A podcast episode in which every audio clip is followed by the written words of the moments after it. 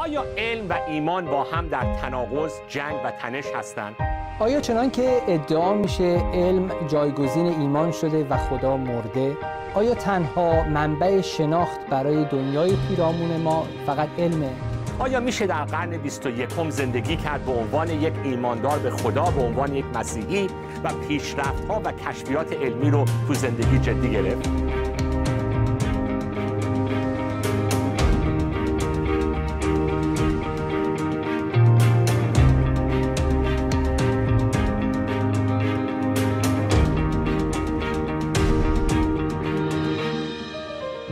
سلام عرض می‌کنم خدمت همه شما بینندگان محترم این برنامه. ما با برنامه دیگه‌ای از این سری که مربوط به علم و ایمان مسیحی میشه به همراه کشیش دکتر ساسان توسلی در خدمت شما هستیم. دکتر میخواید به بینندگان محترم برنامه سلامی داشته باشید؟ سلام دوستان عزیز، منم ساسان توسلی هستم و خیلی خوشحالم که با برادرمون منصور برجی داریم این برنامه ها رو انجام میدیم.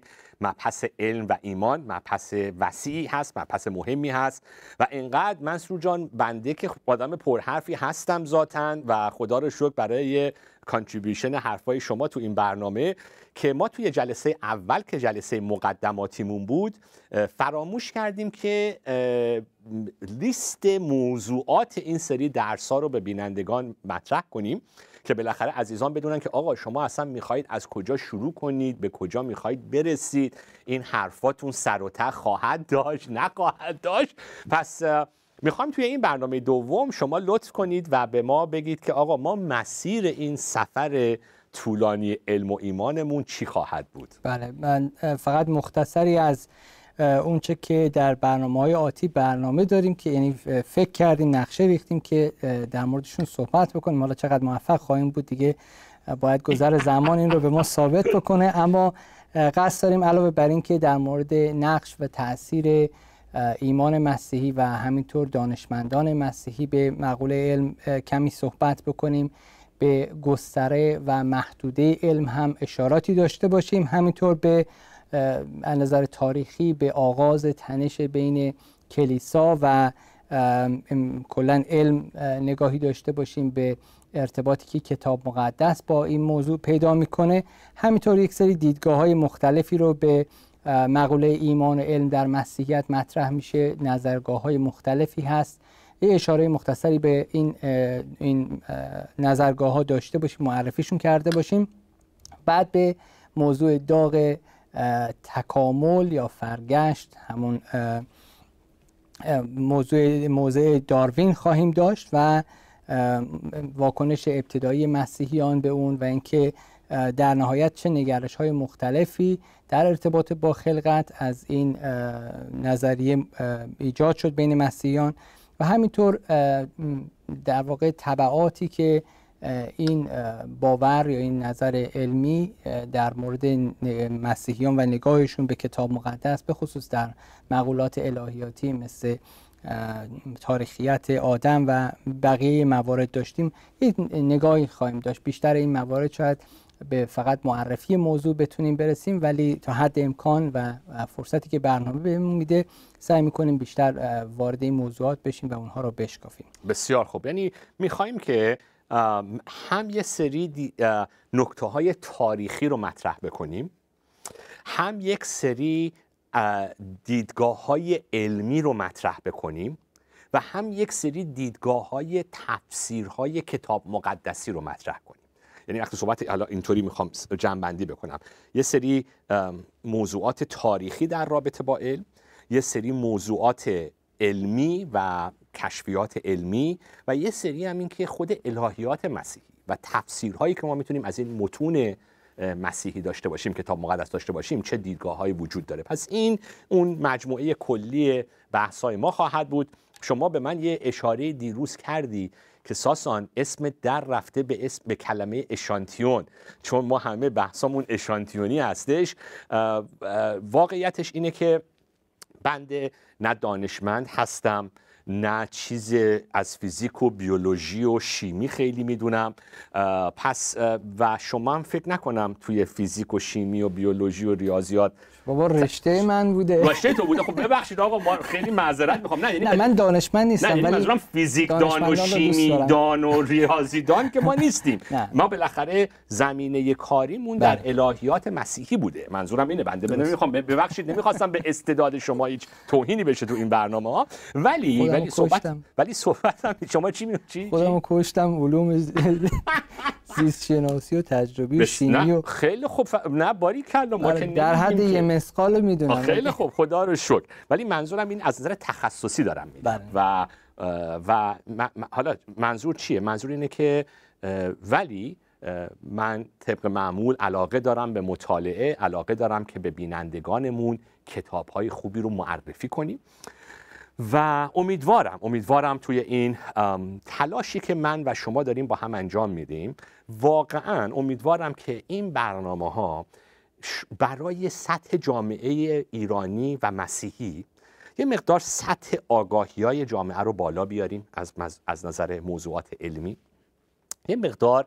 سوالات اشخاصی رو جواب بدیم، یه مقدار سوالات جدیدی رو مطرح کنیم. یعنی من خودم توی خیلی از این صحبت‌ها شاید موضع خیلی قاطعی نداشته باشم. یعنی یکی از کارهای ما اینه که می‌خوایم آقا به دوستان بیننده بگیم که آقا این دیدگاه‌ها هست، این بحث‌ها هست، این عقاید هست، حتی در جامعه مسیحی خیلی ایماندار و متعهد به کتاب مقدس. یعنی یکی از موضوعات اینه که خیلی وقتا حالا ما هی درد دلا باز میشه، حالا نمیخوام هی به بیراهه برم، ولی خیلی وقتا شاید یه دوستی فکر کنه که اون چیزی که من خودم از کتاب مقدس فهمیدم یا کشیشم تو کلیسا به ما درس داده یا یه کتاب درباره این موضوع من از فلان نویسنده خوندم، فقط و فقط موضع مسیحی همینه، دیدگاه کتاب مقدس فقط همینه. اینو درست میگم؟ این این تجربه رو شما داشتید؟ پس یکی از یکی از زورایی که من دارم تو زندگی میزنم با این درس‌ها، نه فقط این درس‌ها، در طول تمام این سال‌ها که من درس دادم، بگم که عزیزان توی خیلی مسائل یک دیدگاه وجود نداره، یک تفسیر وجود نداره، یک جواب قاطع جامع وجود نداره. پس این خیلی می‌خوایم توصیف کنیم و این مبحث رو باز کنیم، به خصوص وقتی صحبت‌های به تکامل و مسائل بیولوژی میرسیم. میخوام بگم آقا این دیدگاه ها هست، یا درباره اصلا مثلا موضوعی که بهش خواهیم رسید، مثلا حتی تفسیر که کتاب پیدایش اصلا باید چطوری تفسیر بشه، پیدایش فصل یک، این خلقت در شش روز، چه تفسیرهایی در جامعه مسیحی در کلمه همین برای کلمه روز وجود داره. پس میخوام بگم همه مسیحی‌ها یه دیدگاه ندارن. این پس میخواستی نکته رو مطرح بکنی؟ خیلی ممنون. نه من میخواستم یه مقدار بریم اگه ممکنه به پیش از این مباحث مدرن امروز. میدونم شما خیلی دیگه شاید به اعتقادی به علم مسیحی نداشته باشن باید. که گویی علمی باشه که از بطن کتاب مقدس بیرون کشیده شده باشه، هرچند یک دوره یه همچین نگاهی هم یه روکردی هم بود، ولی به هر حال برخی به این قائلن که این پیشرفت علم در در اون قلمرو تحت، حالا نمیگیم تسلط مسیحیت، ولی به هر حال جایی که مسیحیت اشاعه داشت به عنوان دین رسمی بود، علاوه بر دلایل مختلفی که پیشرفت علمی رو یا عوامل مختلفی که منجر شد، یک رویکرد خاصی، یک نگاه خاصی که به عالم داشتن مشوق شد، زمینه پیشرفت‌های علمی رو سبب شد. آیا میشه برای شروع حداقل این سهمی که مسیحیت داشته نسبت به رشد و گسترش علم و علم مدرنی که ما امروز داریم، هرچند روابط یک مقدار شکراب شده، ولی به هر حال شروع یکی داشتن، هماهنگی داشتن. میخوام یه نگاهی داشته باشیم به اون واقعی، اگه عواملی هستن که میشه روشون انگشت گذاشت صد درصد که تاثیرگذار بودن در رشد گسترش. صد درصد. من میخوام که اسم این جلسه رو حالا شاید میگم به یه اپیزود دیگه هم بکشه، توی ذهن خودم چون من همیشه به انگلیسی فکر میکنم، میخوام اینو اول انگلیسی بگیم بعد به فارسی، که موضوعی که میخوایم واردش بشیم بهش میگیم The Contributions of Christian Faith to Modern Science. حالا این Contributions میگیم کمک یا سهم و تأثیر، سهم و تأثیری که ایمان مسیحی به رشد علم داشته. حالا چرا این موضوع مهمه؟ به خاطر اینکه خیلی وقتا چه حالا تو دنیای اسلام که خیلی افتخار میکنن به علوم اسلامی در حالا قرنها پیش که هرچی تو دنیای امروز هست از دنیای اسلام گرفته شده در عصر روشنگری و اروپا و این حرفا، حالا بگذاریم از اون، ولی خیلی وقتا این سوء تفاهم هست که آقا کلیسا و ایمان مسیح همیشه بر ضد علم بوده. از از از صحبت علم که میشه یهو میپریم تو آستان گالیله.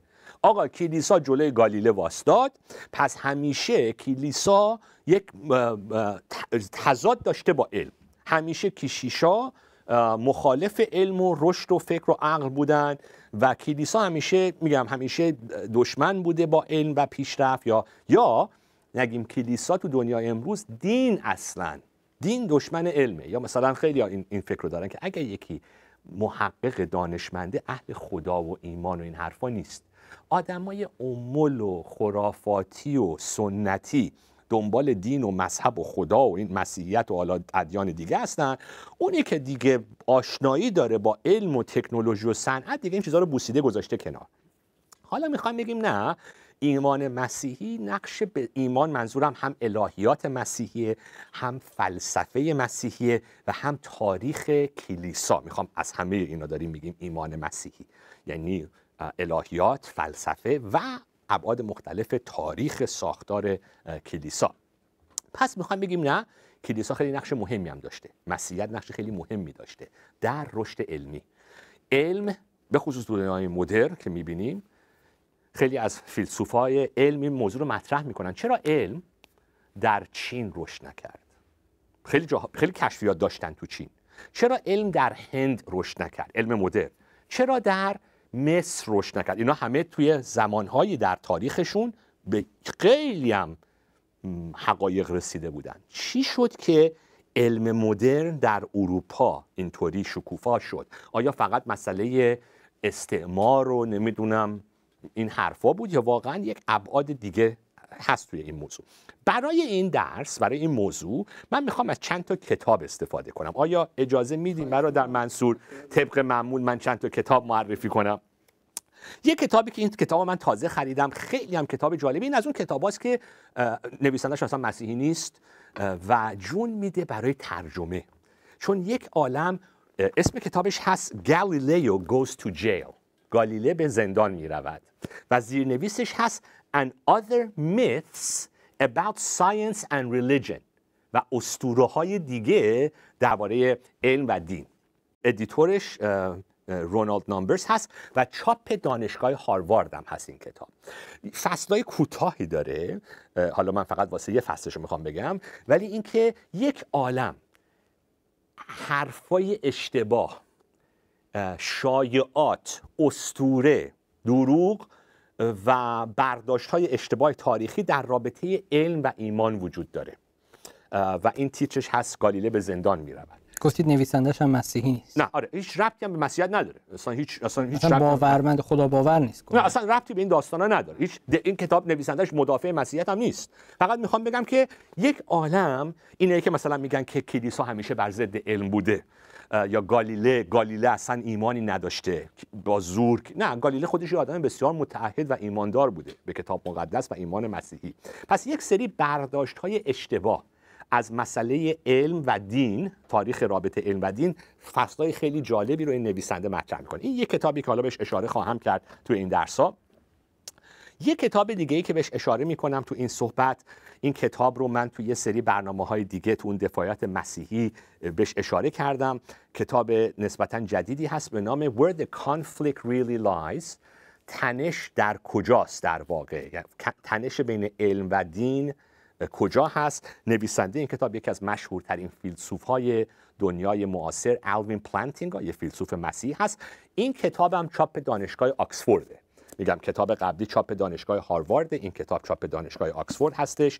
یه کتاب دیگه هم که میخوام بهش اشاره بکنم تو این موضوع کمک مسیحیت به رشد علم، دوباره کتابی هست درباره، اسمش هست Science and Christianity، علم و مسیحیت، Conflict or coherence، نمیدونم اینو من باید به فارسی چه بگم، مثلا تنش, تنش یا هماهنگی. تنش یا هماهنگی. هنری شیفر یکی از شیمیدان‌های خیلی برجسته هست در دنیای معاصر و یک مسیحی خیلی متعهد هست. هم داستان شهادت اینه که چطوری خودش به خدا ایمان میاره، به مسیح ایمان میاره در زندگیش، و هم این صحبت‌های رابطه علم و دین رو میکنه. میخوام این رو هم به عنوان یک کتاب خیلی خوب معرفی کنم.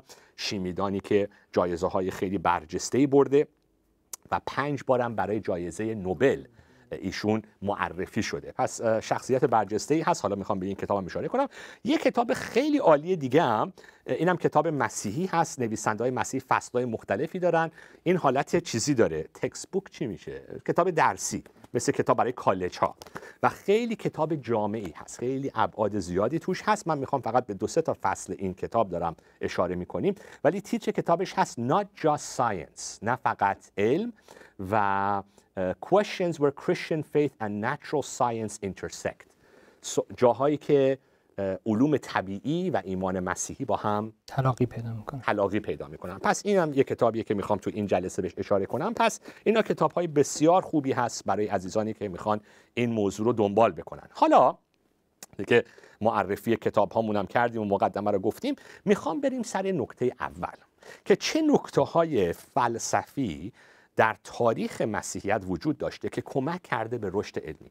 اولین نکته‌ای که میخوایم مطرح بکنیم، انگلیسی میگم independence uh, of created order from the creator، استقلال خلقت از خالق. حالا اینو میخوام باز بکنیم، منظور یعنی چی؟ ایمان مسیحی که میگه اولین آیه اولین کتاب عهد عتیق، در آغاز خدا آسمان ها و زمین را آفرید و خدا گفت و شد.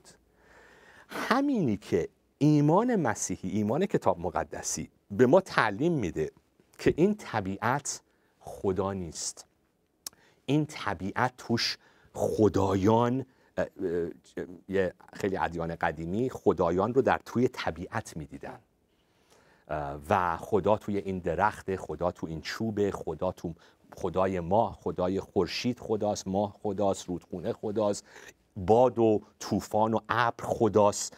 پس اگه اینا خدا هستن، ما جرئت نداریم که اینا رو بریم تجزیه تحلیل کنیم، تحقیق کنیم، مشاهده کنیم.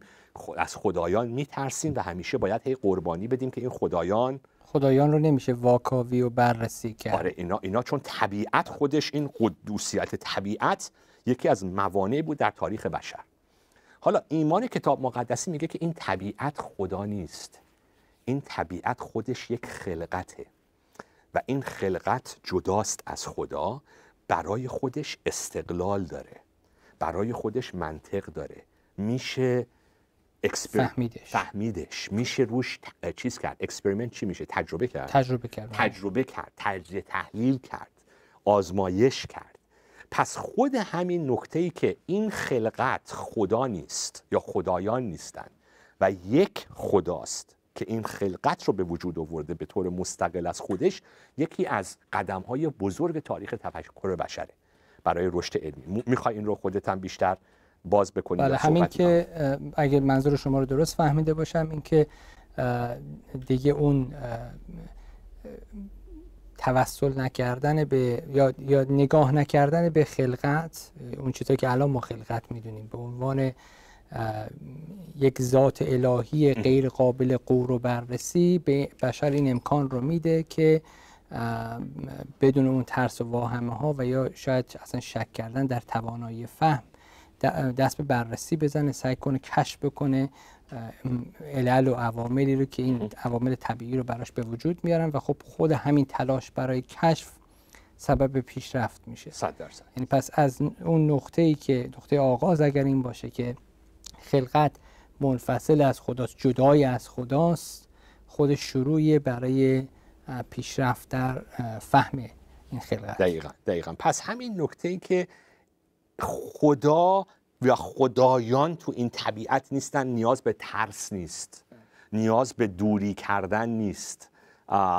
یه ادیان خیلی قدیمی که هنوز هم تو آفریقا جاهای دیگه بهش میگیم انیمیستیک ریلیجنز، انیمیزم، که روح و خدا و اینا توی این درخت و تو این سنگ و تو این کوه و تو این رودخونه و اینا، میبینی که اشخاصی که تو این قوم ها زندگی میکنن، بنده خودم چون خانواده خانمم مبشرینی بودن در آمریکای جنوبی با همین تیپ آدما، خودم هم سالها پیش رفتم یه همچین افرادی رو که لخت توی جنگلای آمازون میچرخیدن و رفتیم یه چند ساعتی باشون سلام علیک داشتیم. توی یک همچین ابعاد فکری کسی نمیاد دیگه بخواد آزمایش کنه اون درخت و چوب و سنگ و رودخونه رو، چون اینا خدایان هستن، مقدس هستن، باید فقط پرستش کرد این ارواح رو، این خدایان رو توی این طبیعت. پس همین یک نکته خیلی آغاز خیلی مهمی هست در, در تاریخ بشری. یکی از باورهای دیگه مسیحیان دکتر توسط در مورد خلقت اینه که خدا این عالم رو با نظم و ترتیبی هم آفریده، یک نظمی برش حاکمه. چقدر خود همین باور که خلقت خدا خلقت منظمی هست، نظم درش هست، تاثیرگذار بوده در تلاش بشر برای کشف اون؟ بسیار بسیار مهم، و این برمیگرده به همین صحبت ایمان مسیحی که مثلا در انجیل یوحنا که همه چیز رو خدا از طریق لوگوس خلق کرده. حالا فیلسوفای یونان هم میگفتن این لوگوس اون منطق و نظم و ترتیب خلقته. پس یوحنای رسول میاد همون کلمه لوگوس رو از فلسفه یونانی استفاده میکنه و هم لوگوس به عنوان کلام خدا توی کتاب پیدایش فصل یک که خدا گفت و خلقت به وجود اومد. حالا این لوگوس، این منطق، این نظم، این اصل خلقت که پشت منطق و نظم و ترتیب خلقته. حالا ما ایمان داریم که در عیسی مسیح هم جسم پوشیده، یوحنا فصل یک آیه چهارده، ولی همینی که خالق خودش لوگوسه. یه فیلسوف مسیحی گوردن کلارک کلمه لوگوس رو حتی ترجمه میکنه به کلمه لاجیک، منطق.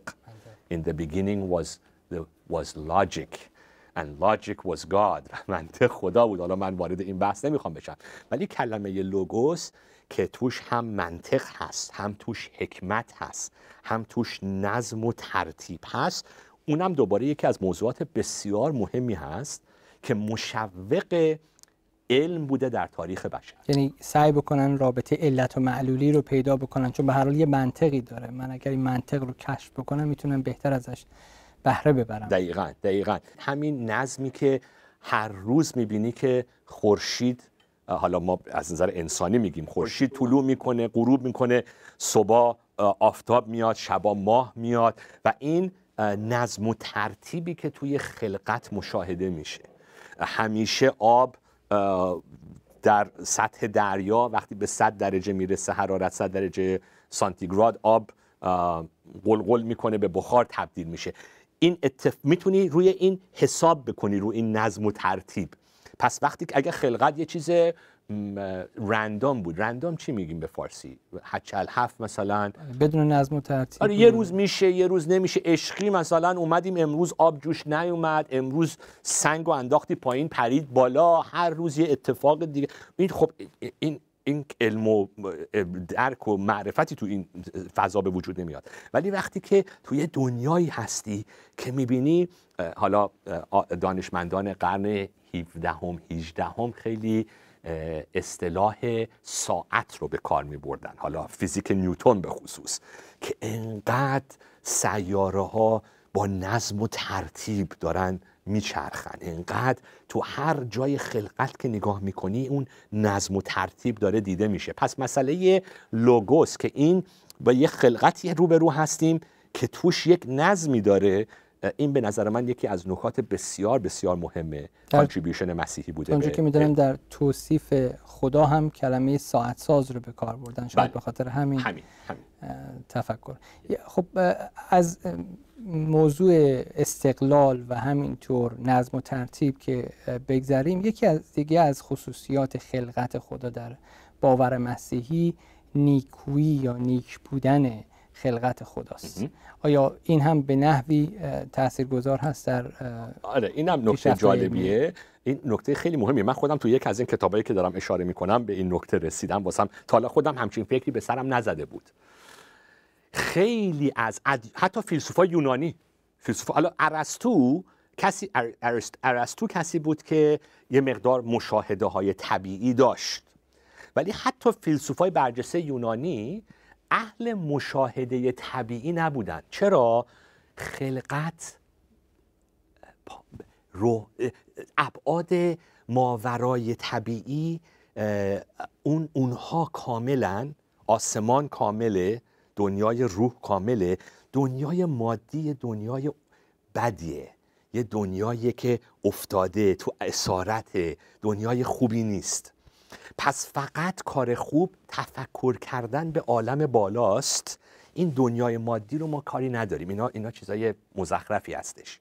پس نگاه نیاز نیست که درگیر این طبیعت و این دنیا بشیم، اینا پوچه، سایه‌ای است، اینا سایه‌ای از, از اون حقایق ابدی اون بالا بالا هاست. بله. این دنیای سایه و فانی اینجا توش حقیقت نیست، این دنیا بده، این این ماده بده، اه اه چیز منیکیانیزم، ما ما مانی پیروان مانی بله. پیروان مانی و ناستیک ریلیجنز، ادیان عرفانی.